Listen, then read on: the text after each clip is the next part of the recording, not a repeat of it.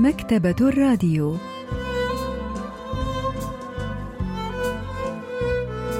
أهلا وسهلا بكم في حلقة جديدة من البرنامج الأسبوعي مكتبة الراديو الذي نستعرض من خلاله كتابا جديدا كل أسبوع. واليوم سوف نستعرض قصة أبي صائد الفراشات للكاتب هيون دوك. لحظات ونوافيكم بالتفاصيل.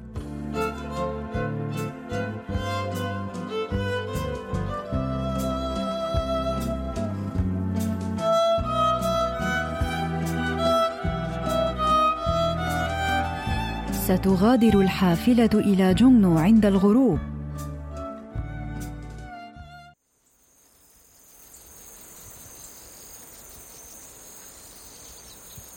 هكذا انسابت الأغنية المنغمة عبر التل الأخضر وجلس باو في ظل شجرة كستناء وفتح كشكول الرسم تاركا عجله يرعى في الجوار. غير وضعه ليتمكن من متابعة حركات العجل وراح يتأمل العجل وهو منهمك في مضغ العشب الأخضر قبل أن يبدأ في رسمه. ثم توقف لينصت. ابتسم ساخرا ثم أدار ظهره للصوت وكأنه يكرهه. ألم يتعلم في سيول سوى هذه الأغنية السخيفة؟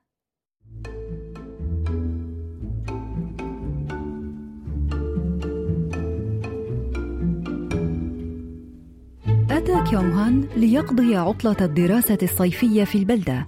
كان الفرق الملحوظ الوحيد هو أن وجهه صار أكثر شحوبا، وأنه كان يرتدي بدلة على الموضة مع سروال واسع وقبعة بيضاء الحافة. كان لا يزال يتباهى بسيول وروعتها ومدرسته والمركز العالي الذي تحتله وينخرط في الثرثرة عن نجوم السينما وكان يجمع أطفال الحي ليصيد الفراشات وهو يغني الأغاني الحديثة. لم يكن باو ليتقبل أبدا هذه التصرفات.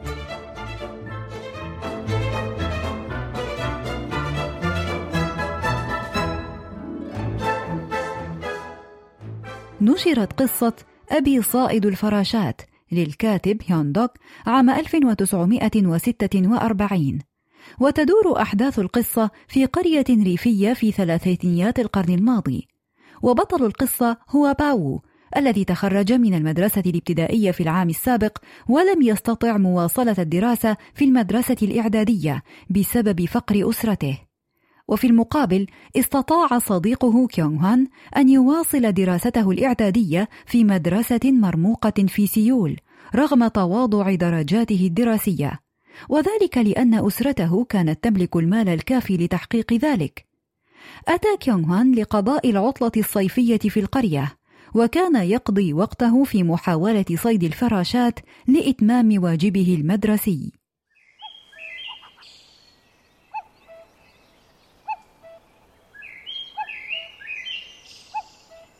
سمع صوت ضوضاء ما من خلف التل ورفرفت فراشة من نوع الفراشات الملكية بجناحيها قليلا قبل أن تهبط على فرع شجرة كستناء أمسكها باو بكل سهولة. راح يتأمل شكلها الفخم وألوانها الرائعة لعدة لحظات. كان يستعد لإطلاقها في الهواء من جديد حين جاءه كيونغ هان يركض وهو يمسك بشبكة. هل رأيت الاتجاه الذي طارت فيه الفراشة الملكية؟ أشرق وجهه حين لمح الفراشة المستقرة في راحة كف باو. سأله باو لماذا تعذب تلك الفراشة المسكينة مع كل هؤلاء الأطفال الذين يتبعونك؟ أفعل ذلك لأتسلى. يجب أن أصيد فراشة من أجل واجب المدرسة. يجب أن أجمع عينات من الحشرات. ظللت تطارد الفراشات لأيام طويلة. كان بإمكانك صيد مئة فراشة على الأقل في تلك الأثناء. لقد دمرت كلها أثناء الصيد تمزقت أجنحتها وأشياء مثل ذلك القبيل. وماذا يهمك في أن أصيد الفراشات أو لا أصيدها؟ يا لك من أحمق. أحتاج الفراشات كي أرسمها تماما كما تحتاج إليها أنت لأداء واجبك المدرسي. الفراشات هنا ليست لك وحدك. لن يوقفني أحد عن تحقيق ما أريد. كيف تجرؤ على محاولة عرقلتي؟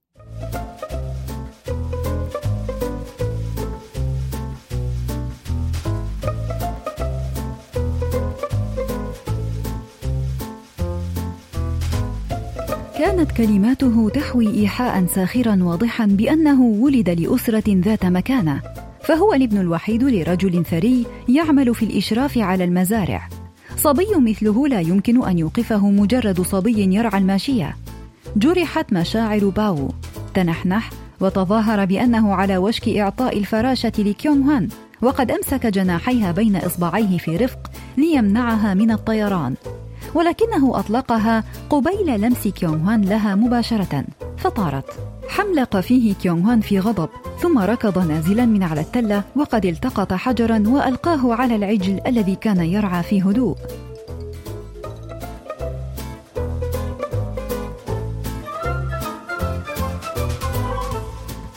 عندما نزل باو مع عجله من على التل كان كيونغ هوان منهمكا في مطاردة الحشرات بشبكته في حقل الشمام الذي تملكه أسرة باو على الجانب الآخر من النهر.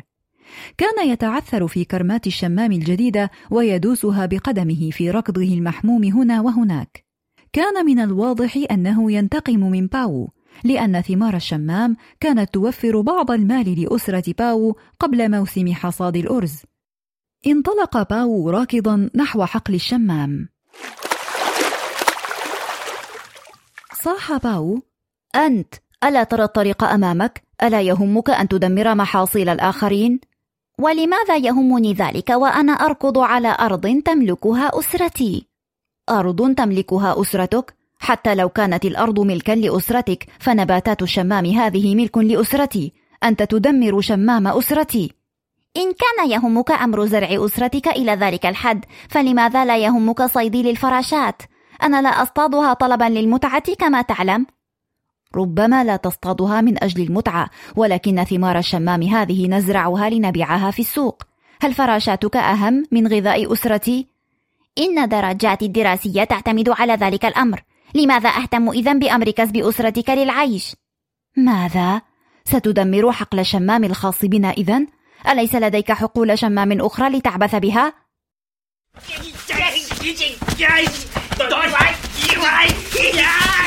وهكذا بدأ الصبيان في الشجار ولم يتوقفا إلا بعدما جاء الكبار للفصل بينهما ووضع حد للمشاجرة البروفيسور بانغ مين هو أستاذ الأدب الكوري بجامعة سيول الوطنية يشرح لنا الفرق بين الطبقة الاجتماعية التي ينتمي إليها كل من الصبيين.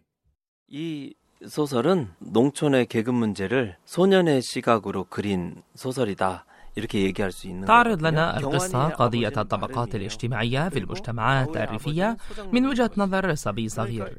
فوالد كيونغ وان يعمل مشرفا على الحقول المستأجرة وبالتالي كان يملك السلطة ليكون مستشار لمالك الأرض. يخبره بأي الأراضي يجب أن تؤجر ومن الفلاحين يمكن السماح لهم باستئجارها.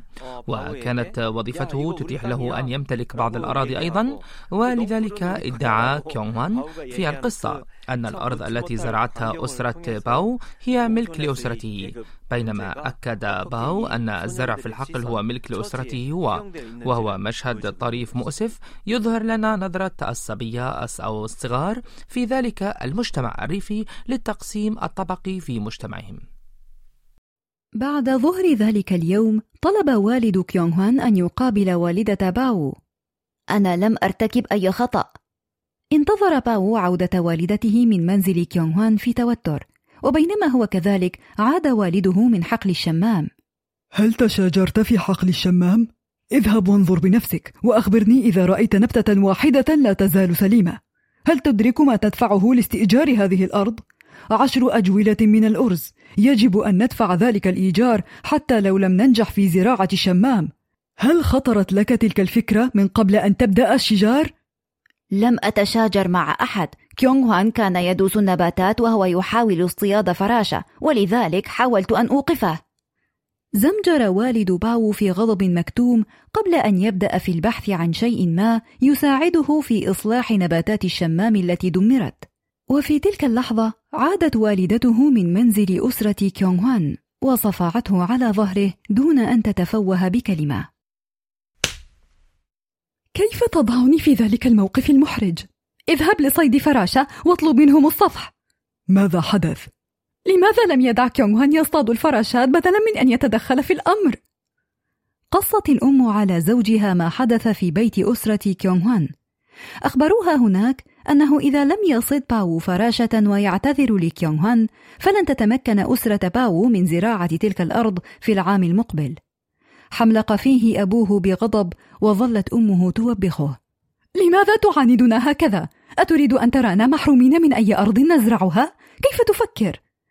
غادر باو المنزل كما أمرته أمه ولكنه قضى وقته في مراقبة الرجال المسنين وهم يلعبون الشطرنج بدلا من صيد الفراشات عندما حل الظلام حاول أن يتسلل عائدا إلى المنزل ولكن مشهدا غير متوقع قابل عينيه كان كشكوله المحبب الذي يرسم فيه قد قطع إلى قطع صغيرة ألقيت أمام المدفأة. راح يحدق في الأوراق المقطعة دون تركيز ثم أتاه صوت أبيه من الخلف. من الطبيعي أن يحاول طلبة المدارس الذين يدرسون في سيول صيد الفراشات فلماذا تتدخل؟ لم تكن رسومات باو لها علاقة بالمشكلة ولكن الأب قال إياك أن ترسم أي شيء من الآن فصاعدا. فالرسم لن يجعلك مشهورا ولن تستطيع أن تكسب عيشك منه كان الأب على وشك الخروج من الحجرة لكنه عاد ليتأكد لقد ذهبت إلى هناك وأعطيتهم فراشة أليس كذلك؟ وقف باو صامتا وقد أحنى رأسه ما الذي كنت تفعله طوال كل ذلك الوقت إذن؟ ألم تر ما عانيته خلال الربيع الماضي كي أزرع تلك الأرض؟ لماذا تفتعل كل تلك المشاكل؟ هيا أسرع واذهب لتعتذر وجه الأب عصا التدخين الطويلة الخاصة به إلى رأس باو المحني ليضربه ولكنه لم يتحرك قيد أنملة. قال أبوه توقف عن العناد. إذا كنت ستواصل التصرف بهذه الطريقة فلترحل إلى الأبد إذن. ما فائدة الاعتذار من دون جلب فراشة؟ لقد حل الظلام الآن ولم يعد من الممكن صيد أي فراشات الليلة صدها غدا. اذهب لتناول عشاءك الآن يا باو. في اليوم التالي أجبر الأب باو على أن يعده. اذهب واعتذر له وأنت تحمل فراشة وإن لم تفعل فلا تعد إلى المنزل مجددا. تسلل باو خارجا من المنزل دون أن يتناول فطوره.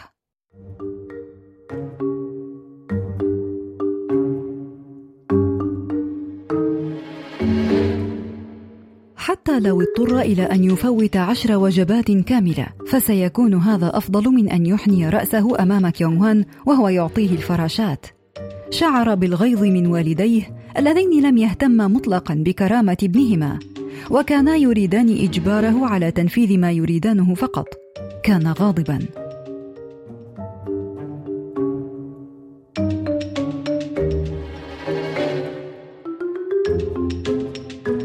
صعد باو على الجبل وتمدد على العشب الأخضر ثم نزل من عليه بعد عدة ساعات وهو يرى أنه ربما من الأفضل أن يهرب من المنزل بالفعل. كان في منتصف طريق النزول من على الجبل.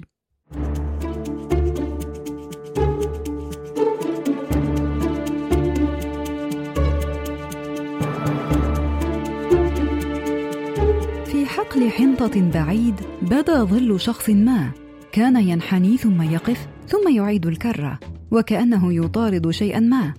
فكر باو ربما يطارد كيونغ هوان الفراشات من جديد لكنه عندما نزل أكثر تبين له أن الظل ظل رجل بالغ. فكر باو ربما جعل كيونغ هوان أحد الخدم في منزله يصيد له الفراشات.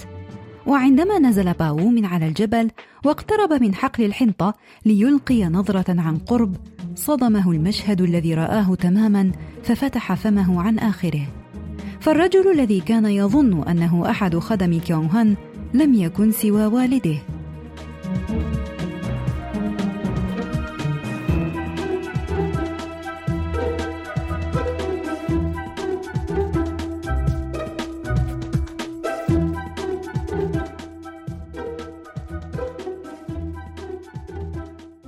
كان قد خلع قبعته وظل ينحني ويقف ليطارد الفراشات. كان يمشي في الحقل بخطواته العجوز المتعثرة. تسمر باو وكأن أحدا ما أصابه بضربة على رأسه. ثم ركض نازلا من على التله باتجاه الحقل. غمره شعور بالشفقة على والده وبالحب الشديد له. شعر أنه مستعد لفعل أي شيء من أجله. كتم دموعه وصرخ وهو يركض تجاه الحقل.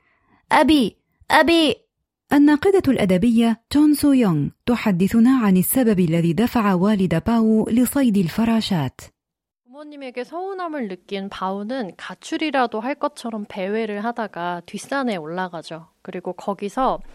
غادر باو المنزل كي يهدأ قليلا بعدما شعر بإحباط شديد من ردة فعل أبويه وبعد فترة رأى شخصا ما يتحرك في حقل بعيد واكتشف أن ذلك الشخص لم يكن سوى والده الذي كان يحاول صيد الفراشات بدلا من ابنه في حر الصيف. فالمزارع العجوز كان قد وبخ ابنه بشدة بسبب خوفه من أن تفقد الأسرة مصدر دخلها. ولكنه شعر بالندم على ذلك بعدما غادر ابنه المنزل غاضبا. ولذلك خرج الفلاح العجوز ليصيد الفراشات بدلا من ابنه. وعندما رأى باو ذلك شعر بالشفقة والرحمة تجاه والده. وقد كتب المشهد بصورة مؤثرة وحزينة في الوقت ذاته إذ أنه يذكرنا بقسوة الواقع الذي عايشته طبقة المزارعين الفقراء في ذلك الوقت.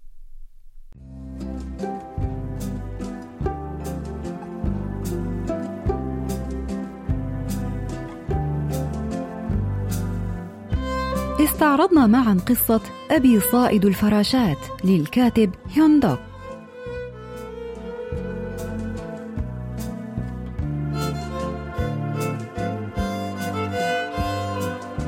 وإلى اللقاء في الأسبوع القادم مع كتاب جديد ومبدع جديد.